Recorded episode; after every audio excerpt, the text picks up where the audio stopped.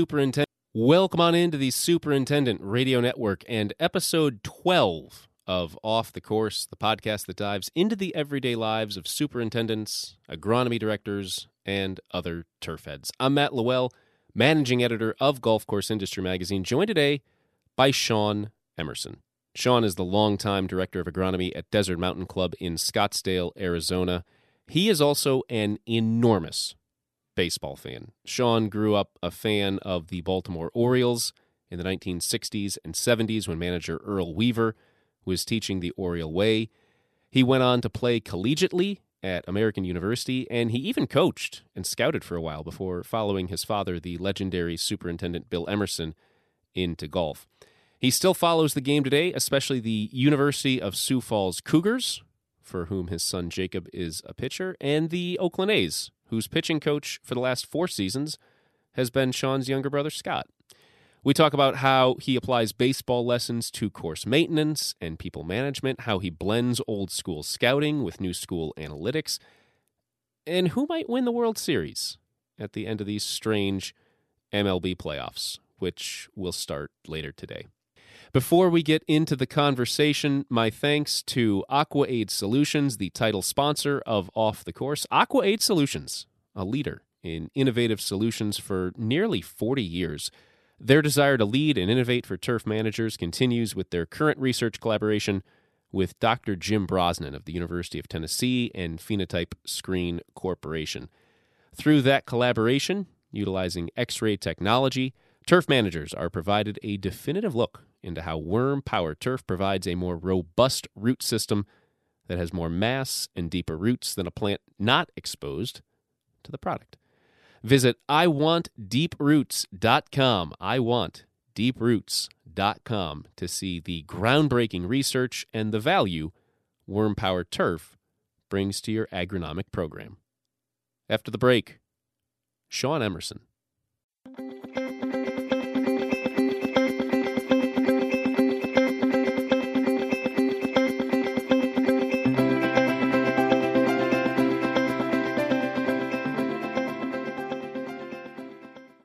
My guest again on this episode of Off the Course, the legendary turf head Shawn Emerson of Desert Mountain fame, been there for decades and decades. Desert Mountain was the subject of last year's construction and renovation issue, uh, the cover story, betting on bent grass. Shawn and the Desert Mountain team were renovating Renegade at the time, one of the six courses, and building Seven, the seventh course uh, on the property there, beautiful, beautiful short course. But today we're not so much going to talk about that. We'll we'll hint on what Shawn and his crew have been up to over the last 12 months since I last had the chance to hang out with him. But a lot of this talk today is going to be about baseball. Growing up an Orioles fan, uh, growing into a baseball family. Shawn's brother is the pitching coach for the Oakland A's. His son comes up with random stats, and we're going to talk playoffs, uh, which will be starting here uh, very shortly. Before any of that, though, Shawn Emerson, welcome to the Superintendent Radio Network and Off the Course. How are you doing? What's going on out there? You know, doing really well. Uh, it was a, a very hot summer out here in Arizona. 57 days. Uh, we had over 110. So I guess someone who put bent grass on their golf course and changed it to cool season, I I picked the toughest year to do it, and and my team pulled it off. Uh, it, you know that that's what really makes me the proudest is, to, is the team. So I don't know if we want to do it again, but we've got it done this year. I don't know many people who could handle renovating one course while building another course simultaneously. The sand and the trucks alone uh, coming up to your site there in Scottsdale, just incredible. Yeah, I think they told me there was, you know, 880 over 880,000 tons in one course and then you got the normal green. So logistics was very important. That, let me tell you that, and uh, it went well. And you got to have a good plan, and and then you got to be able to adapt. You know, that's the one thing. You know, we're going to talk about baseball and and everything. Today in baseball and today in life, you have to be able to adapt. In baseball nowadays, they adapt pitch to pitch, hitter to hitter. You know, in golf maintenance, I don't know if it's going to be hot, cold, or what. You got to learn to adapt, and I think that's the secret today. you grew up a fan of the Baltimore Orioles, and you were born in 1963. So your first 23 years of life, you had 22 winning seasons as a fan. You don't remember all of them, obviously. Seven division championships, six pennants, three World Series, and those great Earl Weaver teams. There was the old formula: three RHR plus GPG equals W. Three run homer plus a good pitched game equals a win. And I was just reading a piece by Tom Verducci about uh, the great Sports Illustrated writer about some of the old truths or old wives' tales in baseball that aren't true anymore. And one of those is first inning ERA always used to be highest, uh, whether it was true or not. And this year it's not, whether it's because of empty stadiums or climate change, who knows, or just advanced scouting, getting better scouting on guys. What are some of the things that you grew up with as a fan that are just totally gone now? You know, being a fan of the '60s and '70s and '80s. Well, you know, um, well, I, look at the batting average, Mendoza line. Remember that? If you Mhm. batted under 200, you were terrible. Well, now you have all stars hitting under 200 because now it's more important about OPS, which means driving in runs. Or you could go two for 10, but if you hit two home runs, that's a plus. And the great players of Lou Brock, who just passed away, Rod Carew, they would not be great players, or Tony Gwynn, today because they have soft contact. So we've reevaluated, you know, what's important, and, baseball's made that change. Talk to my brother that you could go three for ten, but if you don't drive anybody in, you don't get a double, you don't score. You, that's a useless uh, stat. So batting average, they don't even look at anymore. Right, productive at bats, productive outs, for that matter. Yeah, exactly. Uh, I mean, I grew up runner on second, less than two outs. You advance the runner to third base. You know, you hit behind the runner. Now they're trying to hit it over the fence every time. So, you know, I think that I don't know if the ball. I think the ball has changed. That the bats have changed, and they hit it farther and they throw it harder. But fundamentals have changed a little bit, and, and like I said earlier, you got to adapt. And uh, I grew up with defense, hit the cutoff man. You know, the Baltimore, that was the Oriole way. You played defense, you sacrificed, you moved runners over, you played good defense. Mark Belanger hit 200, but he never made an error short. Brooks Robinson, maybe the all time greatest third baseman. I could name the whole lineups all the way through my, like you said, all these careers. Pitching, four 20 game winners twice McNally, Cuellar, Palmer, and Dobson. I mean, I, I'll never forget that the rest of my life. I love that you say you can rattle off all the lineups because I've heard you do it. yeah. Andy Etchebarren, Elrod Hendricks catching, Boog Powell, Davy Johnson, and I could tell you who replaced him. Eddie Murray came in. Hmm. Bobby Grich started with the Orioles. Don Baylor, Paul Blair. I mean, I I can say those names as easy as I can say anything because that's who you were, and you, you identified with those guys year after year. What was it like growing up with those Orioles teams? And you were in a sporting household. Your dad, of course, a legendary, legendary figure in the industry.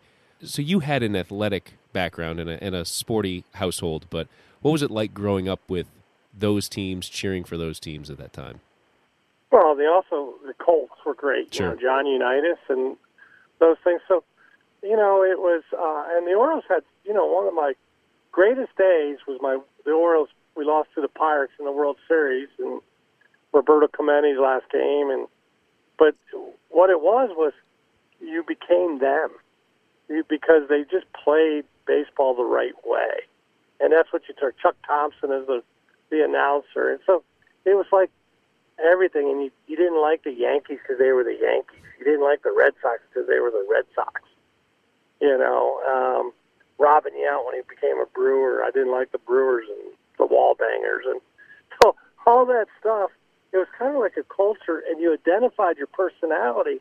And I think I my life was built on being an Oriole. Even to this day, I even though my brother's the pitching coach of the Oakland A's, which I watch him all the time, I still have to click on an Oriole game and and watch the Orioles and just and reminisce. I just was enthralled to watch the game to remember your childhood, and in all the good things that you just did. You took all these lessons, all of these Earl Weaver lessons, these Oriole Way lessons.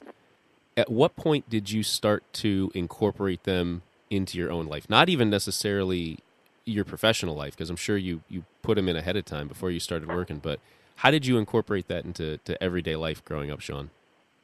I think I started when I was 11 or 12 years old playing baseball and and doing things fundamentals. I kept remember my dad saying it and repeating it, and then uh, you know, and and just making sure that I did the same thing every day. And that I I just think it started at the very beginning because and it they were happy and and things like that. I think that that's what's wrong right now is that we don't identify with that player. You know, if you grew up in Pittsburgh, you were a Steeler and you you know defense and and you know those types of things. Well, no, Baltimore it was all about pitching, and so what's pitching? Well, pitching is throwing strikes, get ahead, be aggressive, you know, uh, keep the hitter off balance. If hitting is timing, pitching is uh, setting the batter off timing. You know, so all these things I just started realizing, and then you make adjustments. So I think I started at an early age, and I've never forgot them. I mean, that's the thing, the beauty of it. I've never forgot the Oriole way. Did you start to take some of those lessons professionally, though? Again, you, you you've built up this system at Desert Mountain where there are seven courses, and everybody on the crew, Mammoth crew, is trained just in doing things a certain way. You know, you can go to Renegade, you can go to Seven, you can go to Chiricahua, you can, and and it's all the the same general steps. It's not like you have different maintenance practices on different courses. Is that something you picked up uh, as a kid and just incorporated into Desert Mountain? Absolutely, because you know you take a guy in and he's a rookie, so you teach him how to do it, rake a bunker, well, how to field a ground ball. Then you take him into the next step, well, how to mow something. Well, you know, then that, how to hit a cutoff man, how to run the bases. So I, I learned really early in, in the Orioles it was about development.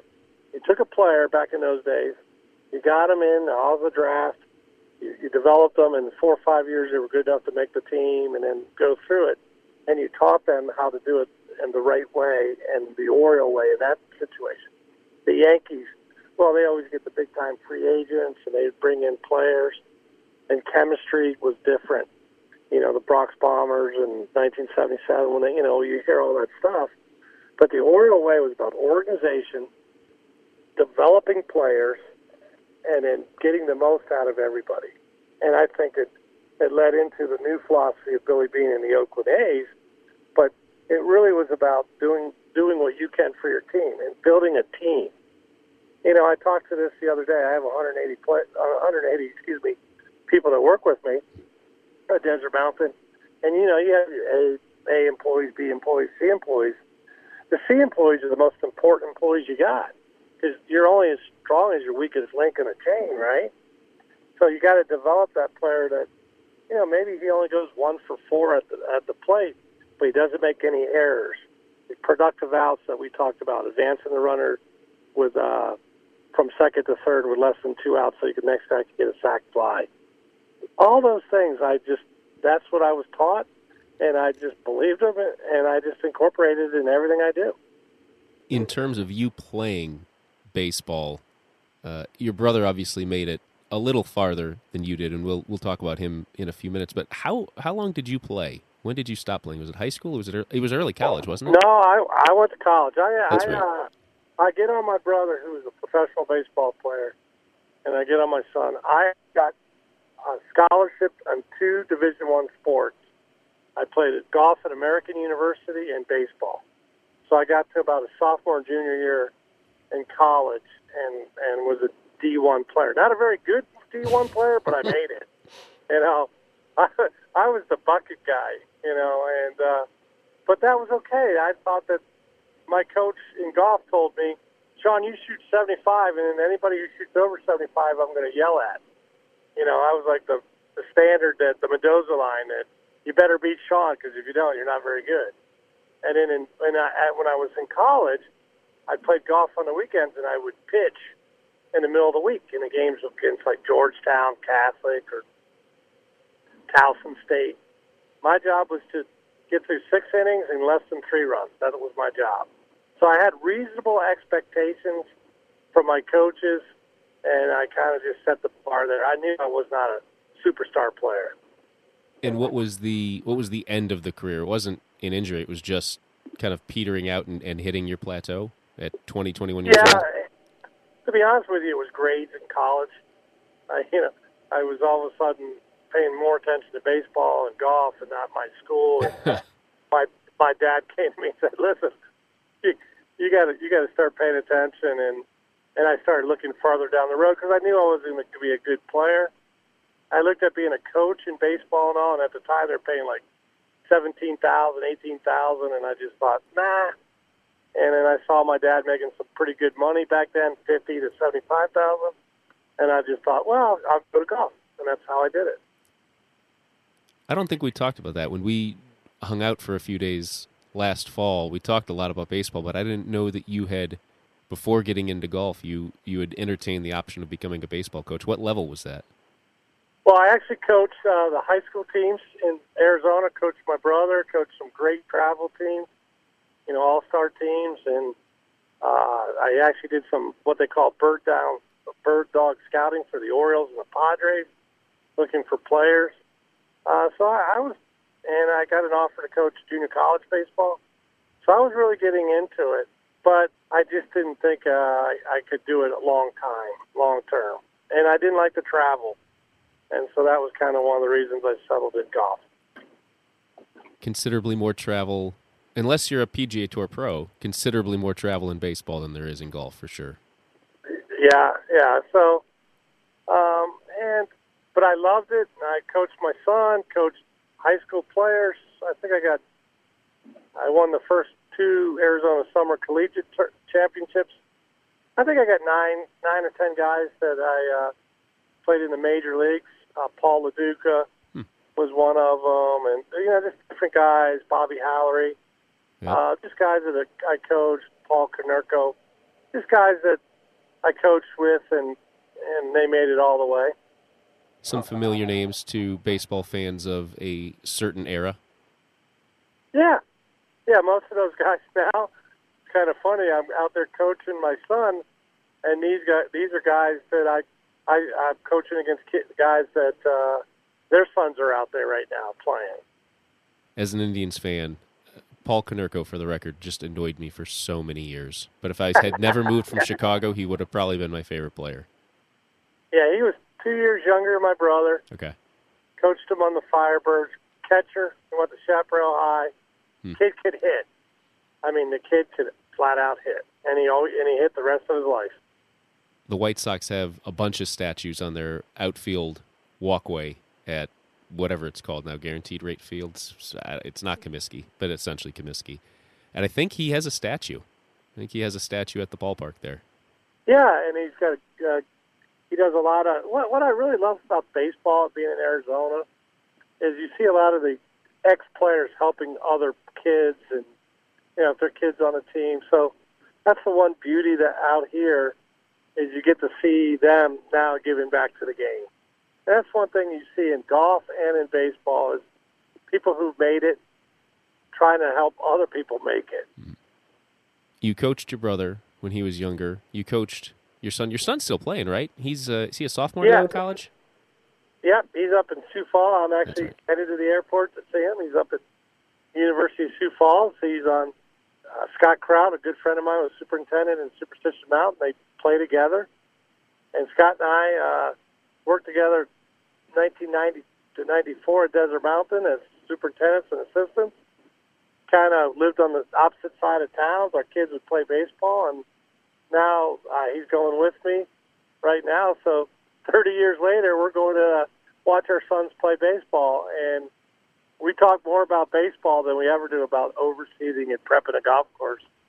You know, uh, we sit there in in our lawn chairs and lean back and and and really relax and watch baseball. And and I think we've learned one thing: we don't second guess the coaches, like because we know how members second guess us about how we take care of the golf course. We just sit there and relax. And at the end of the day, we either go have a beer, we go have a cheeseburger, chicken wings, or ice cream. It all depends on how the game ended. It's always easy to second guess the manager, and it's always easy to second guess the superintendent, but you're rarely going to be right in either instance. Yeah, yeah. People don't know, you know, what's going on, and you know, and and things like that. So, I, you know, that's the one thing I'd have to say is that the baseball has taught me, and you know, you play another day. Golf the same way. I mean, some days we have great days, and but other days you just you go play another one, and that's the most important thing is be ready to go play the next day. My dad used to tell me a a smart man learns from his mistakes, but a genius learns from others. My brother talks about all the time setting the batter up. You may pitch this guy with fastballs in the first inning, first at bat, and then you got to make the adjustment. I don't know if you know this, but when you face a guy the first time, you probably average in the major leagues like 220. You face the guy the third time, the average is like 330. Mm-hmm. That's why they come up with these openers and they take these guys out. That's why baseball is so much harder now. They just go to the bullpens. When I when I grew up watching the Orioles, Palmer pitched eight nine innings. You didn't want to go to the bullpen because that guy wasn't as good as Jim Palmer. Well, today you want to get to the bullpen because those guys throw gas, and so you kind of want to get there and the starter is just like, ah, five, six innings, get to the guy at the end. It's kind of interesting to watch the seven inning games, huh? Now the starters are only going three or four innings. They want to get to the end of the bullpen. If I was a St. Louis Cardinals fan, I probably would be sick of seven inning games by now. I don't think the Indians have played a doubleheader yet. I don't know that I've actually seen my my favorite team play a seven inning game yet this year. Yeah, I mean it's it, it's different. Uh, my brother said, "Well, we got a little problem. Our, our, our, uh, we give up a lot. All our runs that we give up are in the first three innings, and all the runs we scored are in the eighth and ninth. And now we're only playing seven. So they had to put a sign in the dugout. I think it said it's the third inning. You know, you know. So it, it's an adjustment, right? It's an adjustment. Your brother, by the way, uh, Scott Emerson, you're about eight years and change older than he is, or, or thereabouts. Uh, if folks yeah. don't know, then the bullpen coach of the A's, uh, I think that was 2014 to 2017. I think he became the pitching coach. Was it right around the All Star break in 2017? Yep, that's correct.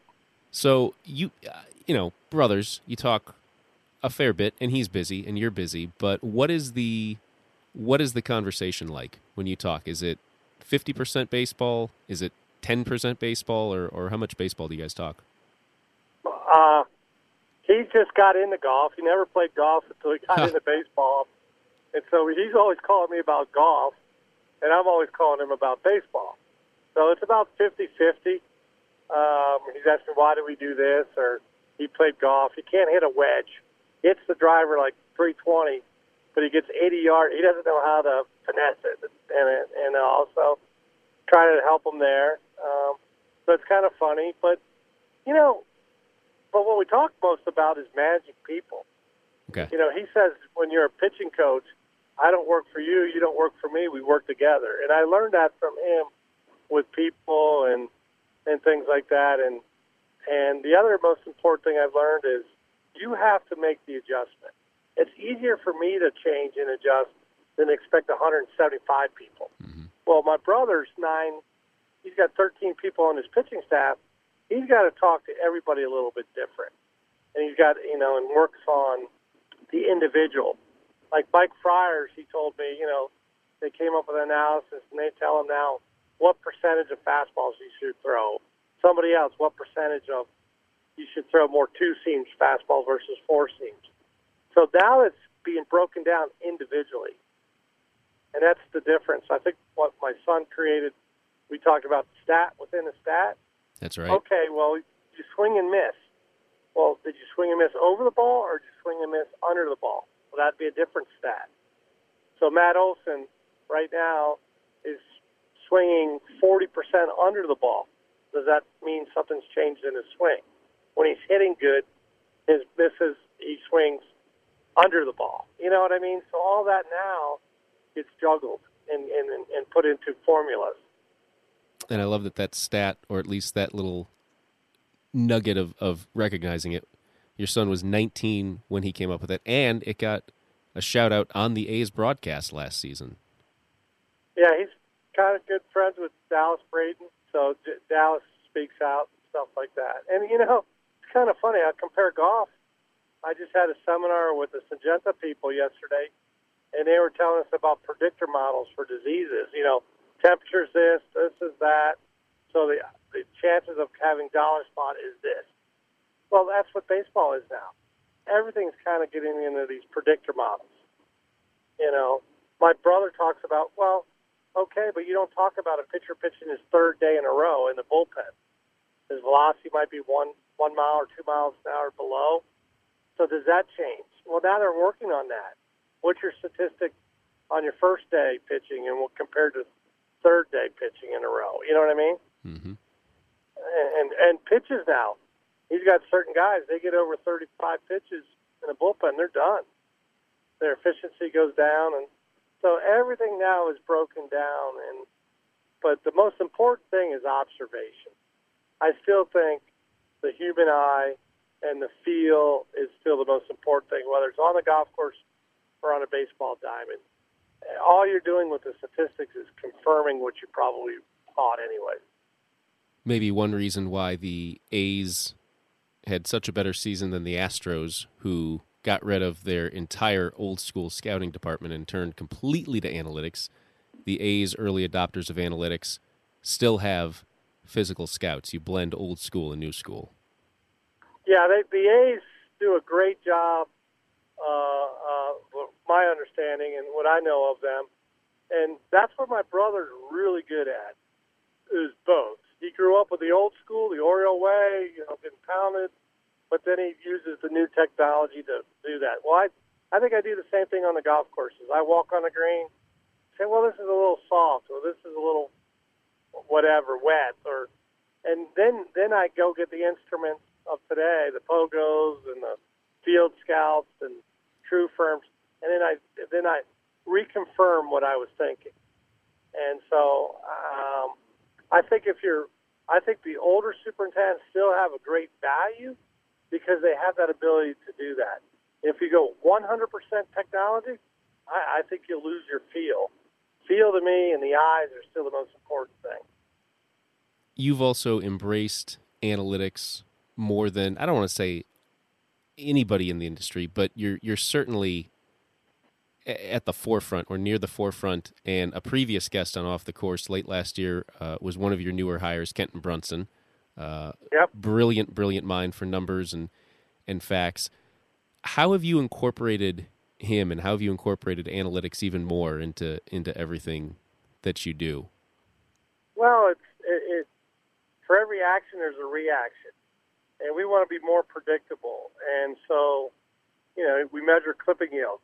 That tells us how long our fertilizer is really lasting. We use the soil moisture meters, how many days that we can get, and we feel a lot more confident. I still go to my gut a lot, and, and I'm working with Kenton and the other younger guys that you know use the instruments, but but get a feel, you know, and then try to see if you can uh, match that. Curtis Tyrell at Desert Highlands is great. Scott Krejci at Whisper Rock, guys that work for me. Mike Gracie in California. Bill, Ch- all those guys are, are a blend. Now some guys, some guys do more one way, you know, more analytics to to feel, but they, I, I, I really believe you got to incorporate that.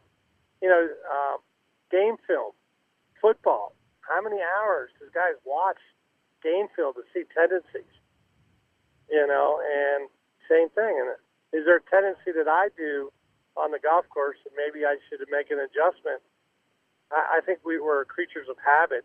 So I'm, I'm trying to learn that why did I make that decision and then evaluate it from there. In terms of figuring out why you do things and, and how you do things, you don't necessarily have cameras on yourself uh, as if you were a pitcher uh, anymore, but you do have cameras and, and other kind of tech all around the course. You you were an early adopter as well of monitoring every single hole on the course and, and yeah. getting various statistical uh, information from that too, right? Oh yeah, the drone technology Mhm. that's out there, and cameras. You know, taking a camera the old school way. You know, you take a picture and compare it, and then. So, no, I I, I think that uh, all this is coming. I mean, John Deere, Toros, they're going to have because they're going to go to autonomous someday. They're going to have cameras on the mowers because you're going to have to look at them, and we're tracking our mowers now, speed how fast the reels are spinning and all this stuff. And um, so I, I think that that's coming. I think you're going to see golf carts with are going to have you know coverage on there, and and uh, there's going to be sensors on a cart or a mower to tell you how much moisture's in the ground. All that's coming. I'm embracing it, but I I want to go back to the 1971, 70 Orioles, and and still go back to the Oriole way. It's just a different ad- adaptation to that way or change. But I want to go back to you got to throw strikes. I don't care. My brother says this. Whatever statistics you come up with, if you don't throw strikes, 64% in the major league, you're not any good. And then if you can't hit your spot, you know, and the most important pitch is the one you don't want to throw a strike on. You know, if you got to get a guy to move off the plate a little bit on the inside, you got to get it in there so he, it's a ball. So you have to have command, not just control, command. Well, the same thing on a golf course. We got to, we got to understand what we're doing. And then if I'm fertilizing, what's my results for fertilizing? If I'm watering, what's too much and what's not enough? So all that to me goes back back to 1970 Baltimore Orioles. That's my favorite year. They beat the Big Red Machine, Johnny Bench, Lee May, Pete Rose. That was my greatest memory in sports. Whenever we all have a chance to get back together for live events and shows, I look forward tremendously to whenever you do one, a presentation blending baseball and course maintenance and analytics and feel because I think it would be tremendous and I think it would be well attended as well. I think the thing I I talked to a friend of mine one time. We were going to put uh, my brother and myself together, and we were going to debate ourselves. Ha! You know how you know and and how because that's what we do right now. I I may tell him one thing, and he's like, "Ah, you're not thinking about that," or um, you know, you know, they're going into what the and think about golf now. I saw Phil Mickelson walk in the fairways in a practice round with a launch monitor. He's 50 years old hmm you know. And my, I asked my brother, well, what do you mean by launch angle? He says, well, that that's an up, that's an uppercut swing. You know what I mean? You know. So now that the baseball player's doing an uppercut, what do pitchers need to do? Well, they need to throw the ball up in the zone. And so the low ball, the sinker, the four, uh, that pitch is not as effective anymore on the, on that uppercut. So now the pitchers are throwing up. That's why the high spin's good because a high spin in baseball on the fastball, the ball does it, it holds its line longer. So the batter doesn't anticipate; they anticipate the ball dropping a little bit, and that's why you know, like Jim Palmer thought, oh, he threw a riser. Ball doesn't really rise; it just holds its line longer. So they pitchers had to make the adjustment. So you'll see more pitchers throwing up in the zone in the playoffs than down in the zone on certain on certain hitters, and that's the adjustment they they had to make. And the reason they do a curveball is because the ball comes out of the same hand, the same way, but you think it's a fastball, and then all of a sudden it drops. So that's that's one of the things they call it tunneling now in baseball, meaning that the balls all look the same about 50 feet front, and then all of a sudden they change, and that's how they get the batters off balance. And if there are folks listening who are not totally engrossed in baseball, uh, 60 feet and six inches from the mound to home plate. So if you can eliminate 10 feet there, uh, make a pitch look identical to another pitch, a curveball to a fastball, or any other pitch for that matter, you've you've shortened the reaction time by about uh, what about 17 percent, essentially. Exactly. Well, it's just like uh, how this whole thing started with the Houston Astros with Beltran. He could not gear up on the fastball anymore. So all they were trying to help him with is let him know a fastball was coming so he could get started his swing sooner. So th- that was kind of it. And, you know, predictability. and that's where they do analysis. My brother says they changed the signs now. It used to be, hey, remember, touch your shirt, you're stealing, you know, or your skin, or third touch, or whatever. He says in baseball, they almost change the signs every inning. Hmm. Sometimes every other hitter, guy gets on second base, they got to change it. And that's the thing I was talking about earlier about superintendents, and you got to change now.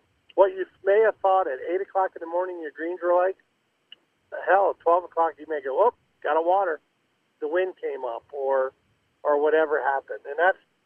I, I think guys who can make quick adjustments is really the people are going to be the most successful in both sports. You mentioned the playoffs a few minutes ago. Uh, you mentioned change just now and having success. These playoffs that are about to start are going to be unlike anything baseball has had before. 16 teams. There's never been more than 10 teams in a playoff before. Best of three first round, which we haven't had in, in many years. Then everything moved to neutral sites. The ALDS is moving into National League parks, the NLDS is into American League parks, and a neutral site World Series. So who knows what's going to happen? But we know pretty much the teams that are going to be in the 16 teams. Your brothers, Oakland A's, far and away in. Uh, they haven't quite wrapped up the division by the time we recorded this, but uh, they might as well have. The only question yep. will be if they get the, the top seed over the White Sox or the Rays. But what are your predictions for what happens over the next month well, in Texas and California? The, mo- the, mo- the most and a three game getting out of a three game series is tough because anybody in baseball, uh, that's that's the tough part. And say uh, Verlander gets healthy and comes back, or the ace of you guys for the Indians. You know, your number one guy was it Bieber? Shane Bieber. Uh, yeah. He can beat anybody. I I don't want to play the Cleveland Indians because they got a number one pitcher, and he can beat you in a three game series. And so Oakland, that's what they're looking for. Montas, so Luzardo has to has to be on. Uh, five or seven game pitching. The Oakland A's have a good their fourth and third pitchers and fifth pitchers are really good. They're struggling to get that number one guy all the time. Verlander, what happens if he comes off the injury list? They say he may. I wouldn't want to face him. So I think it's going to be very interesting who plays who and the number one pitchers on each team. Because on a three-game series, I think that's the most important series, obviously. But I think that's where baseball is going to change and make so you may say Cleveland uh, may get in and get farther because the number one guy is going to win the first game. If you had to guess, though, I'll, I'll I'll ask you this: What do you think will happen, and then what do you want to have happen? Obviously, the uh, the A's are in, and, and they've got a shot here this year. Yes, they do. Uh, you know, they lost Chapman, and they're a little hurt. They've got some good pickups. I think the White Sox are as good a hitting team as any, but I think they're young. I think experience is critical, so I, I don't think that they're going to do it. I, tell you what, Tampa Bay to me is probably the team that beat the American League.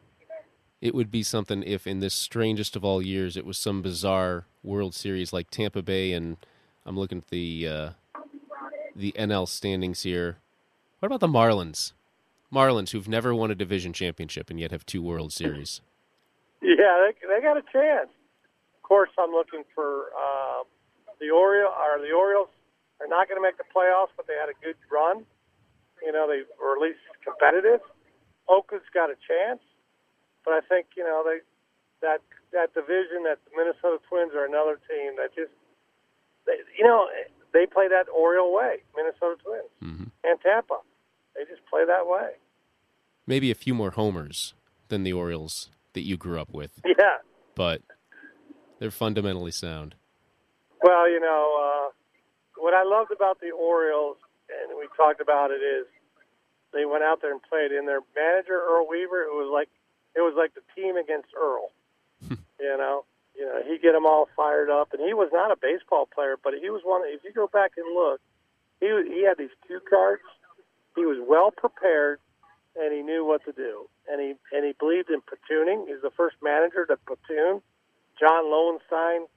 You know one heard of John Lowenstein, but he was our he'd play one day, or Ron Roenicke played the other day. The left-hander pitch, Roenicke played.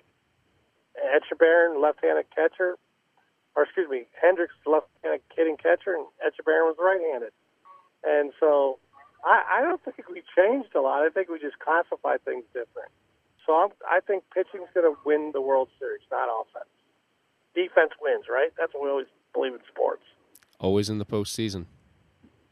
Yeah, I, I don't think anything's going to change, and and to do that, um, I think that uh, that's why you know if Cleveland gets in, I I, don't, I wouldn't want to. Like I said, I wouldn't want to play those guys. Well, you're making me feel better about my own team than I feel about them right now after a bunch of losses. Yeah, but you but you might as well lose now. Look how many, like you said, Miami won a World Series. They didn't play it. Who was that? There was an NFL football team that was had a terrible year but got to the uh, Super Bowl. Was that the New York Giants that think, beat New England that was undefeated? I think the Giants had like a nine or ten win season. Uh, the year Yeah. one of the years they beat the sixteen and zero Patriots. Yeah, I, I, I just think you got to get in. And then the three game series, I think it helps the lower seeds. Sure. If it was three out of five, I think I, I believe the stronger team. So the fewer games you play, the more advantages to the uh, six, seven, eight seeds versus one, two, and three. And then like NCAA basketball, there's always pressure on the higher seeds because of the expectations. And single elimination, obviously, there in the dance. Yeah, yeah, yeah, yeah. So I think I think you just got to see right now is who's who's hot, who's healthy, and go from there. Well, Shawn Emerson of Desert Mountain, always a pleasure to talk with you. Before I let you go, anything you want to plug or promote, anything you have going on? You know, you know one thing. Then this is uh, one thing I've learned is help, help people. You know, I think that's one of the things. So, if you're a golf course superintendent or you're anybody out there and you're it's not going as good as you want it to go, pick up the phone and call somebody. Because we've all been there, and and and good hitters get into a slump, right? In baseball, you'll get out of it. Believe in yourself, uh, but it's always nice to have someone believe in you also. And that I tell you what, when I am in the down, I have quite a few people. Cal Roth is one of my Mhm. people that I call. Curtis Tyrrell. I pick up the phone and call people, and I usually feel a lot better after talking to them because they've probably been there too. And if anybody out there right now, I know the world's tough, and the coronavirus is tough on people, and budgets are tough on people. Hey, just pick up the phone. Don't be afraid. You don't have to be in a vacuum. And I think that's the same thing about baseball and, and golf. You watch guys helping guys on the putting green, and they're going to go compete against them. And you do the same thing in baseball. Some of these guys, they have friends or other players on other teams that they'll call. And I think that that's important. So that, that's the only thing I would tell anybody out there. That's the best non plug advice uh, we might have ever had on this podcast. Well, it's, it didn't come easy to me. Some of the best things I've done in my business came from somebody else. Well, Shawn, again, always a pleasure to talk with you. Safe travels up north, and hope your son has a couple of wins here this weekend. Yeah, I do too. And uh, I'll, I'll let you know. And thanks for calling. Yeah. Good to talk with you, and, and let's do it again before another year goes by. All right, let's. Uh, the, I'll tell you what. If the A's win the World Series, I'll buy you dinner. If Cleveland wins the World Series, you have to buy me dinner. If Okay. the if the Indians win the World Series this year, I will buy you dinner for a week. I would be thrilled. All right. All right. I'm a I'm a I'm a cheap date. McDonald's is okay with me. you can hold me to that. okay. Thanks. Thanks, Shawn. Thank you, guys. My thanks again to Shawn Emerson, Director of Agronomy at Desert Mountain in Scottsdale, Arizona, and, as is now so obvious, an enormous baseball fan. If my Indians cannot win the World Series next month, I hope his and his brother's Oakland A's do.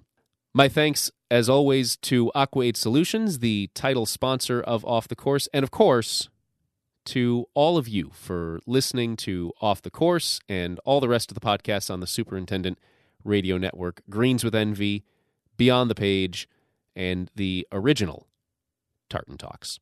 Thanks to all of you for reading Golf Course Industry Magazine too and for keeping the industry moving forward every day. We could not do what we do without you and your support. For Guy Cipriano and the rest of the crew here at Golf Course Industry Magazine and the Superintendent Radio Network. I'm Matt LaWell. Thanks so much for listening. Something magic happens every time you go. You make the magic happen. The magic of Orioles baseball when the game is close and the O's are hot. There's a thundering roar from 34 to give it all they got and you never know who's gonna hear the call. Every king has a different star. That's the magic of Orient.